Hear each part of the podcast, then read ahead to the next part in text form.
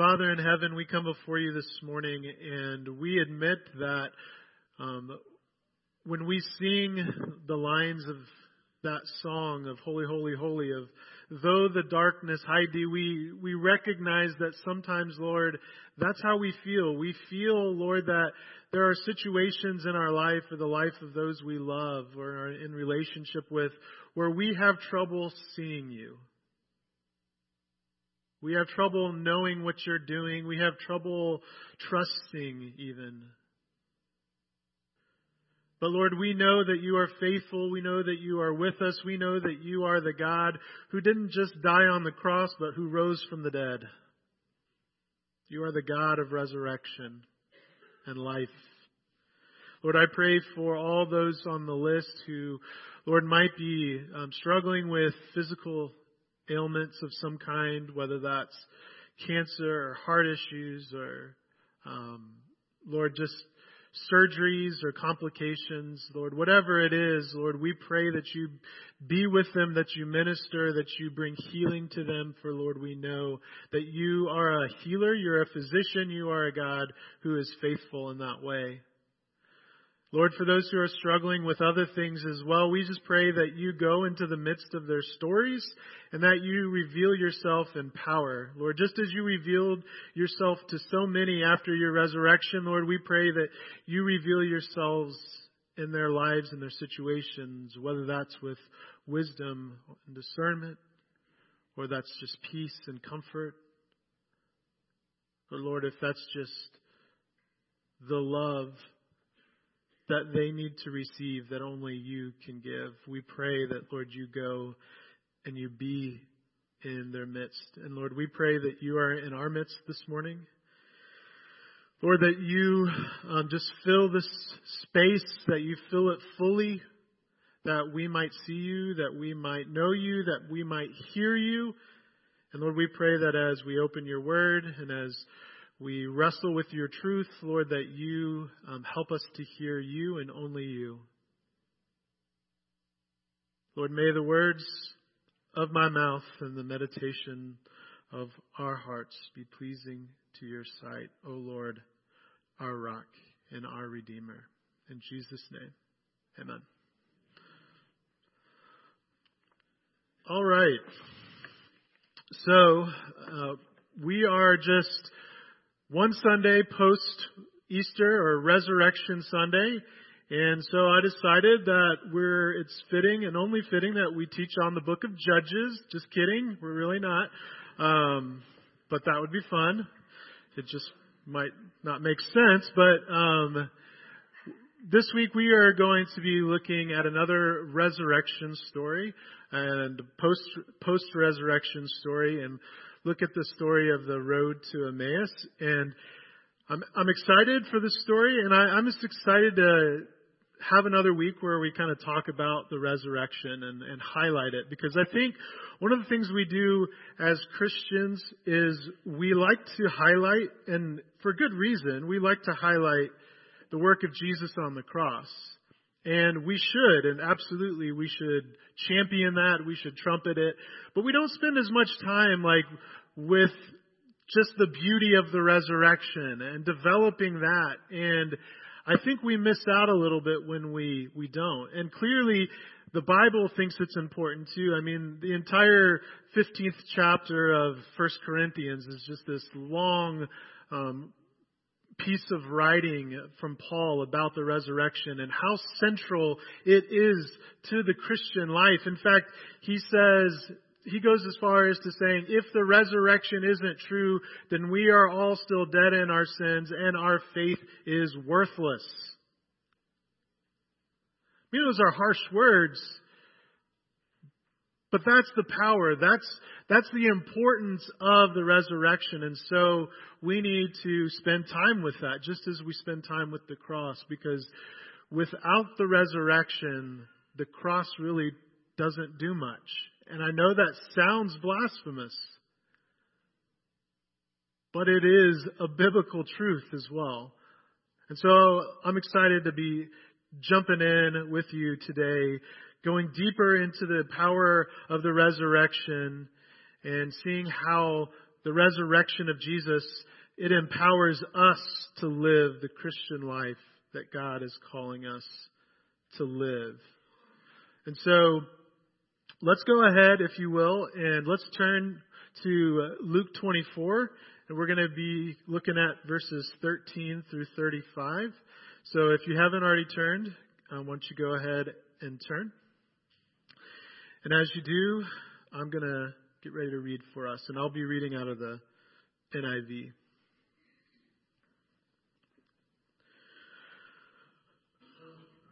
All right, verse 13.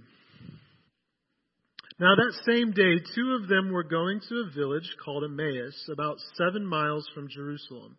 They were talking with each other about everything that had happened. And as they talked and discussed these things with each other, Jesus himself came up and walked along with them. But they were kept from recognizing him. He asked them, "What are you discussing together as you walk along?" They stood still, their faces downcast. One of them, named Cleopas, asked him, "Are you the only one visiting Jerusalem who does not know the things that have happened there in these days?" "What things?" he asked. "About Jesus of Nazareth," they replied. "He was a prophet, powerful in word and deed before God and all the people. The chief priests and our rulers handed him over to be sentenced to death, and they crucified him. But we had hoped that he was the one who was going to redeem Israel. And what is more, it is the third day since all this took place. In addition, some of our women amazed us. They went to the tomb early this morning, but didn't find his body. They came and told us that they had seen a vision of angels who said he was alive. Then some of our companions went to the tomb and found it just as the women had said, but they did not see Jesus." He said to them, "How foolish you are, and how slow to believe all that the prophets have spoken. Did not the Messiah have to suffer these things and then enter his glory? Beginning with Moses and all the prophets, he explained to them what was said in all the scriptures concerning himself." As they approached the village to which they were going, Jesus continued on as if he was going farther. But they urged him strongly, "Stay with us, for it is nearly evening. The day is almost over." So he went in to stay with them. When he was at the table with them, he took bread, gave thanks, broke it, and began to give it to them. Then their eyes were opened and they recognized him, and he disappeared from their sight. They asked each other, "Were not our hearts burning within us while he talked with us on the road and opened the scriptures to us?" They got up and returned at once to Jerusalem. There they found the 11 and those with them assembled together and saying, "It is true, the Lord has risen and has appeared to Simon." Then the two told what had happened on the way and how Jesus was recognized by them when he broke the bread. Let's pray as we start. Father, thank you for your word. Thank you for the power that we find in your word. Thank you that your word points to Jesus. And Lord, how we can see transformation in the lives of all of these people, these disciples, and then, Lord, recognize that it also can happen within ourselves. Lord, we pray that there be transformation in this room this morning. We pray this in Jesus' name. Amen. So let me set the stage, okay? So what has happened previous to this passage that we read, so it's kind of like those TV shows, there's like previously on the resurrection of Jesus. We had in the previous story, we had just kind of what these disciples were recalling, where Jesus was of course arrested, he was crucified, and he was placed in a tomb. And then on the third day, some of his followers, especially the women, they went into the tomb to take care of his body. But when they got there, spoiler alert, okay, the body was missing. Okay, Jesus' body was gone, and they didn't know what to make of this. And then some angels appeared and spoke to them and said, "Hey, this Jesus you're seeking, he's alive. He's not here. He's alive." And so they went back and they told the rest of the disciples, who were having trouble believing them. Okay, had trouble believing them, which, let's be honest, I mean, they'd never seen a, well, they had seen, I guess, Lazarus and maybe a few other, but this was different. Someone, Jesus completely raising from the dead after being crucified, that was a new box that they had not seen or expected. So they had trouble believing the ladies, but there, at least a couple of them, Peter and John, it seems, they're curious enough that they go to see what they can find out as well. They go to the tomb. They realize the body's not there either. But then they kind of leave just wondering what happened. They just wonder what happened. They don't know. At this point, they don't know what happened. And that's where we jump in the Gospel of Luke to the story of the road to Emmaus. And so as we start in verse 13, we notice that Luke mentions that two of them were going. And I think it's easy for us to assume that the two are part of Jesus' 12 disciples, even after learning later that one of them's name is Cleopas, which isn't one of Jesus' disciples. We still, I think, because of what we know as the lullaby effect, where we read it so many times, we hear these stories so many times, that we're not actually listening necessarily actively as to what it's saying. I think a lot of times our mind tries to fill in gaps for us. And so a lot of us, I think, are like, oh, the disciples. Oh, yeah, this is like Peter or someone. But no, these are two different disciples who are going on the road. And I think part of that, and I think what is important why I'm mentioning that is because I think when we think of the 12, we tend to put them in another category and say, well, only special things happen to the 12. That's not true. It's not true. Jesus had more than 12 disciples. There was a whole group of people who followed Jesus. We don't even know how many, but there was a large group of disciples who followed Jesus. The 12 just served a very special function. But Jesus had experiences with all of them. And the reason I think this is important to bring up is because I think a lot of times we do this as Christians where we think, well, only special cool things with our faith happen to those super Christians over here. You know, those people we put in this category, I don't know, pastors or elders or leaders are man, they're the ones that are cool, that have all the cool experiences. I don't have anything, nothing like that ever happens or ever could happen to me. Well, let me tell you, it's just not true. And this story is proof of that. Jesus goes and he meets these two random disciples on the road to Emmaus. Think about in Paul's words in 1 Corinthians 15, 3 through 6. He says, "For I delivered to you as of first importance what I also received, that Christ died for our sins in accordance with the Scriptures, that He was buried, that He was raised on the third day in accordance with the Scriptures, and that He appeared to Cephas," Peter, "then to the 12, then He appeared to more than 500 brothers at one time, most of whom are still alive, though some have fallen asleep. Then He appeared to James, then to all the apostles, and last of all, as to one untimely born, He appeared also to me." Paul here is talking about all the times that Jesus, the resurrected Jesus, appeared to different people. Notice again, it doesn't just say the 12. In fact, it says that at one point He appears to 500 at once. 500, that's a lot, right? Jesus appears, He shows up in the life of His followers, not just the super followers.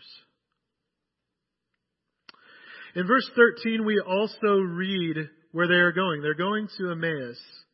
Now, it is not an understatement to say that scholars have very different ideas and disagree where this village was located. And there's three main sites that are fairly credible as to where they think it is.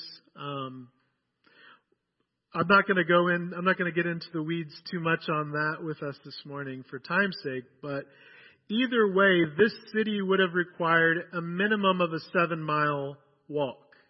Okay, minimum. Because there's some debates on one of the towns that suggested that would be more like a 17-mile walk, which is quite a bit longer. That's a pretty stout walk, right? You know, even 7 miles is a fairly stout walk in the desert. So, but either way, this is at least a 7-mile walk. And so as they are walking, they're discussing everything that has transpired in Jerusalem. And Jesus comes up beside them, but notice that the text specifically says that they were kept from recognizing Jesus. They were kept from recognizing him. So there is some debate as to whether this is more Jesus preventing them from recognizing, or that they're just themselves failing to see and believe it was Jesus, which would make sense too. They just saw him crucified and put in a tomb. And this guy comes up who may look like a similar appearance to a lot of other people. I don't know.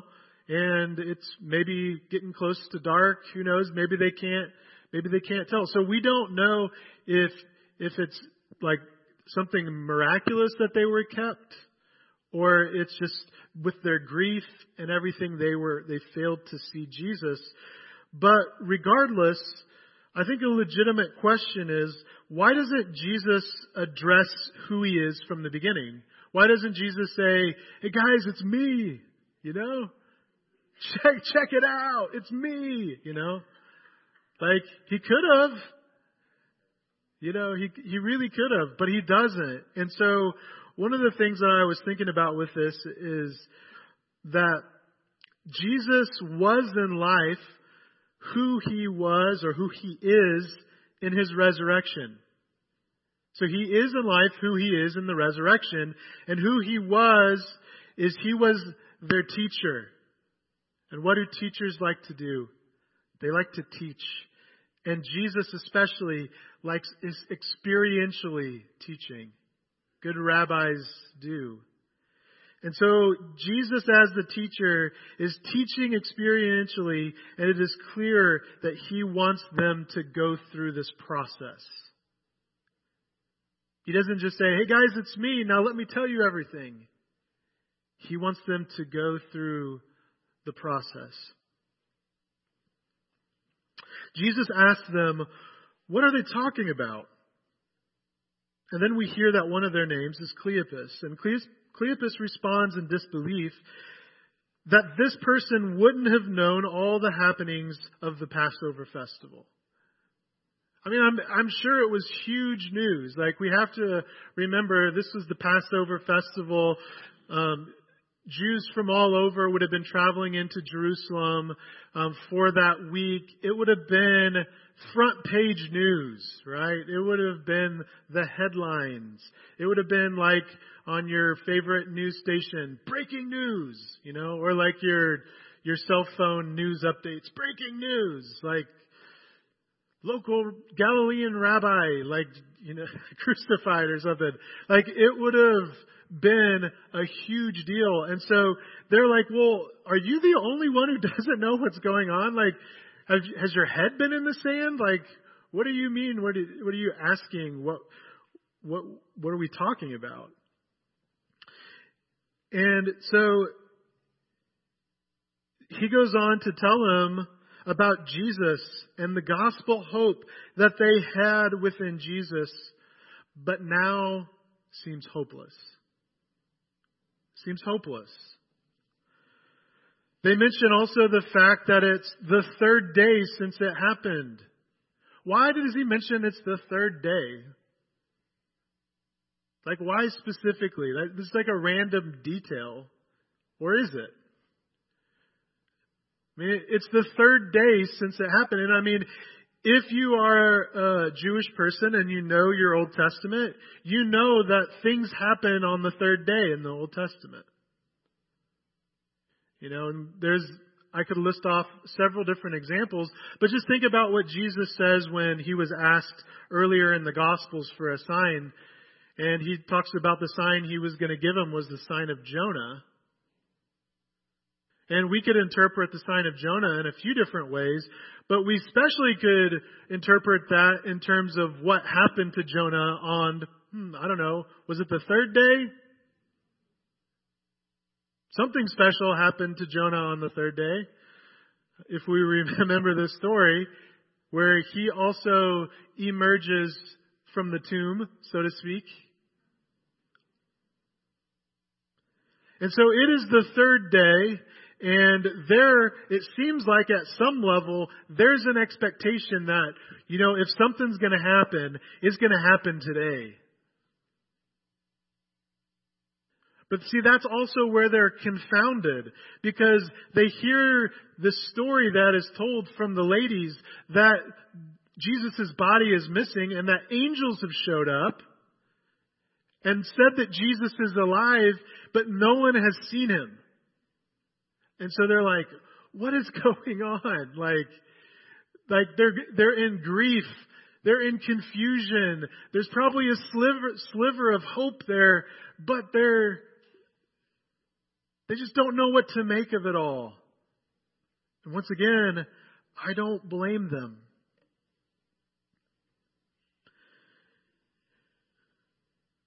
This is when Jesus interjects and begins explaining the scriptures concerning himself.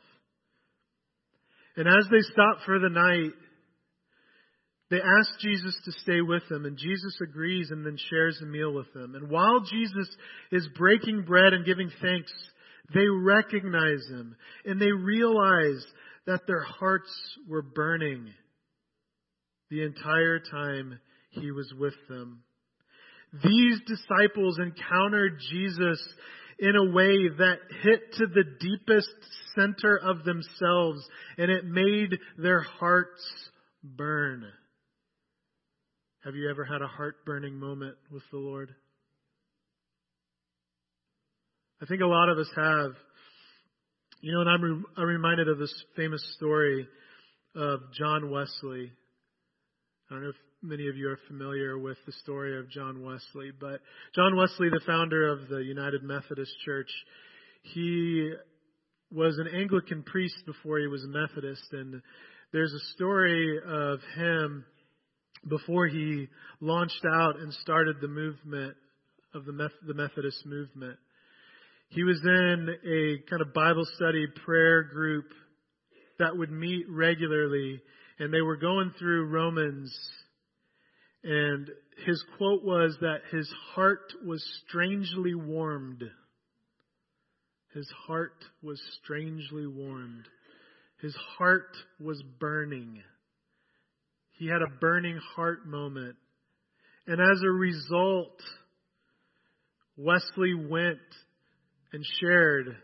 You know, it reminds me of there's a passage in Jeremiah 20 where Jeremiah talks about the word of God that God had put within him, and it was like a fire consuming him from the inside, that it was burning him so hot that he couldn't help it, just he had to get it out.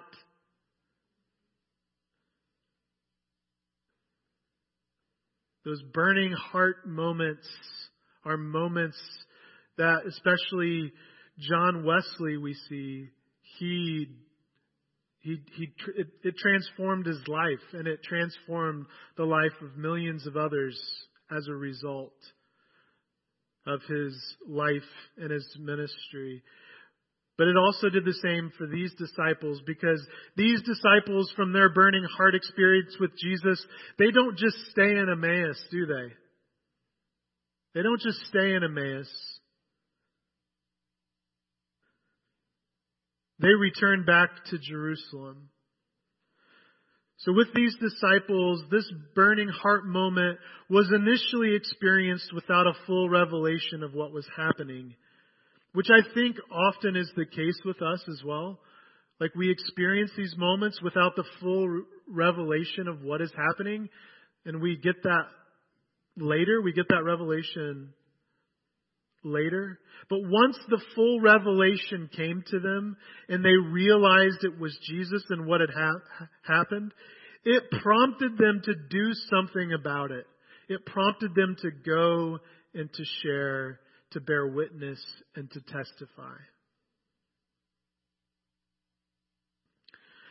And so the passage ends by these disciples immediately returning back to Jerusalem to find the other disciples and to share their experience. When they get there, everyone is excited, and they learn that Jesus had also appeared to Peter. That's an interesting side note. He's appeared to Peter. I wonder what that experience was like, because we don't necessarily have that in Scripture. At least Luke doesn't tell us what that experience is.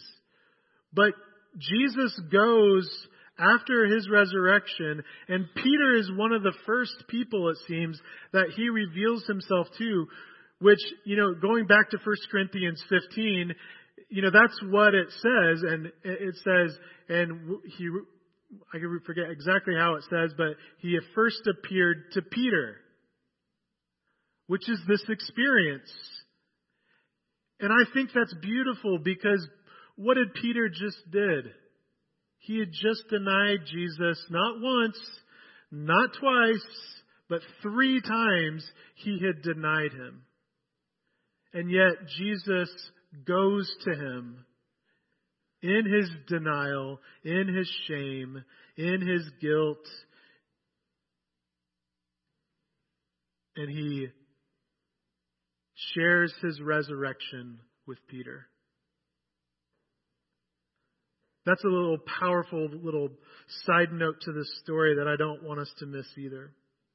Jesus appears to us, just like Peter, even in the midst of some of our most doubtful, some of our most denying, some of our most shame-filled moments. If we let him, he also appears to us. These 2 disciples then share their experience and highlight the fact that it was in the breaking of the bread that they recognized Jesus. And so why in that moment? Why in that moment? Why in the breaking of the bread? Maybe it was times at the table that they experienced with Jesus. Maybe it was they heard about the Passover, the Lord's Supper story. And so that was fresh on their minds. Or maybe it was Jesus' teaching on him being the bread of life. Don't know.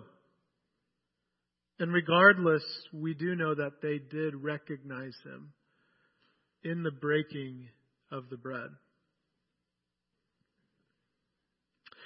All right, so now that we've walked kind of through this passage, I want to leave us with 2 big takeaways that I kind of pull away from this passage. So the first big takeaway for me is that we must learn and know the resurrection story. We must learn and know the resurrection story.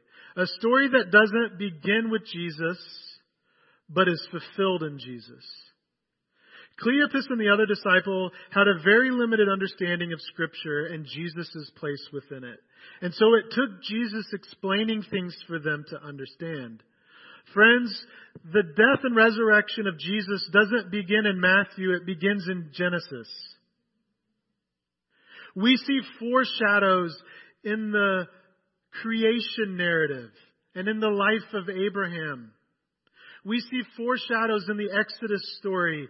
We see foreshadows in the historical books and in the Psalms. And we definitely see foreshadows in the prophets. I wish I had time to point out all of these amazing foreshadows of the life, death, and resurrection of Jesus, but I don't. But let it be suffice to say that the resurrection story, the story of Jesus, the gospel, the good news of Jesus, it is a story with deep roots.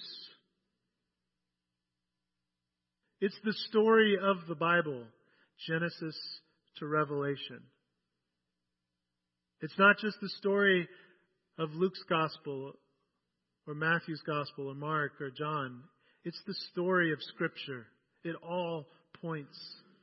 It all points. It all leads. It all is fulfilled in the life, the death, the resurrection of Jesus. And just as these disciples needed to learn and understand it, so do we and so do others. And friends, it is our responsibility to tell them. So, here's what I want to challenge us with today. I want to challenge us with to take time this week to learn, understand, and be ready to communicate the gospel story. Take time, learn, understand, be ready and willing to communicate the gospel story, the resurrection story. If this is something you need help with, come see me. Come see Dave. Come see Kristen. There are others as well that would be willing, I'm sure, to help share this beautiful story with you from beginning to end. All right, the final takeaway that I want to bring to us today is that because of the resurrection of Jesus, because the resurrection of Jesus is true, we no longer have to fear our pain, our doubt, our confusion, or our hopelessness, because Jesus has overcome and redeemed all of it. Can I get an amen? All right, there we go. See, this is the most powerful things that I saw when I was going through this passage this week. I saw two people who followed Jesus, who were confused and dejected and had very clear reasons they were leaving Jerusalem. Because Jerusalem was the place of their pain. It was the place of their confusion. It was the place of even hopelessness, of everything that they had just found and experienced. But because of the resurrection, they turned right back around into their pain, into their doubt, into their hopelessness, and face it head on. Think about that. They just left Jerusalem dejected, downcast. But an encounter with the resurrection, encounter with the resurrected Jesus, they turn right back around and they go into their pain, because the resurrection, it redeems our pain, our doubt, our confusion, our hopelessness. A lot of us think we have things in our lives that are too much, are hopeless. Things that maybe we're confused about, things that are causing us pain, and we don't think and we don't see any way out, and a lot of times we just want to run away.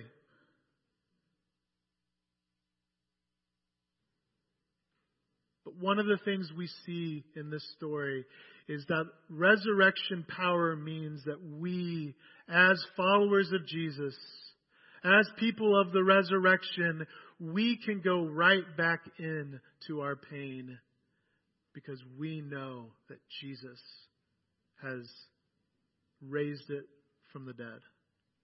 He has redeemed it. He has redeemed us. See, Cleopas and the other disciple would have been within their right to stay away from Jerusalem until things cooled down. But seeing the resurrected Jesus changed them. This is the power we also have in the resurrection of Jesus. We don't have to fear and run away from the things that scare us. We can actually run straight at them with a story to tell. Trusting even that the resurrected Jesus has actually even gone before us. So here's your final challenge. Be a storyteller at least once this week. Tell your story. Tell the gospel story. Or just tell any Bible story. Maybe in conversation with someone. You know, there were a lot of people, they need to hear this story because of the pain and stuff they're also walking through. They need to know that Jesus' resurrection redeems it. There's life, abundant life in Jesus. As we take risks, face our fears, and share with others, we will recognize Jesus meeting people in heart-burning moments just like these two disciples. We want to get spiritual heartburn, right? We don't want to get regular heartburn.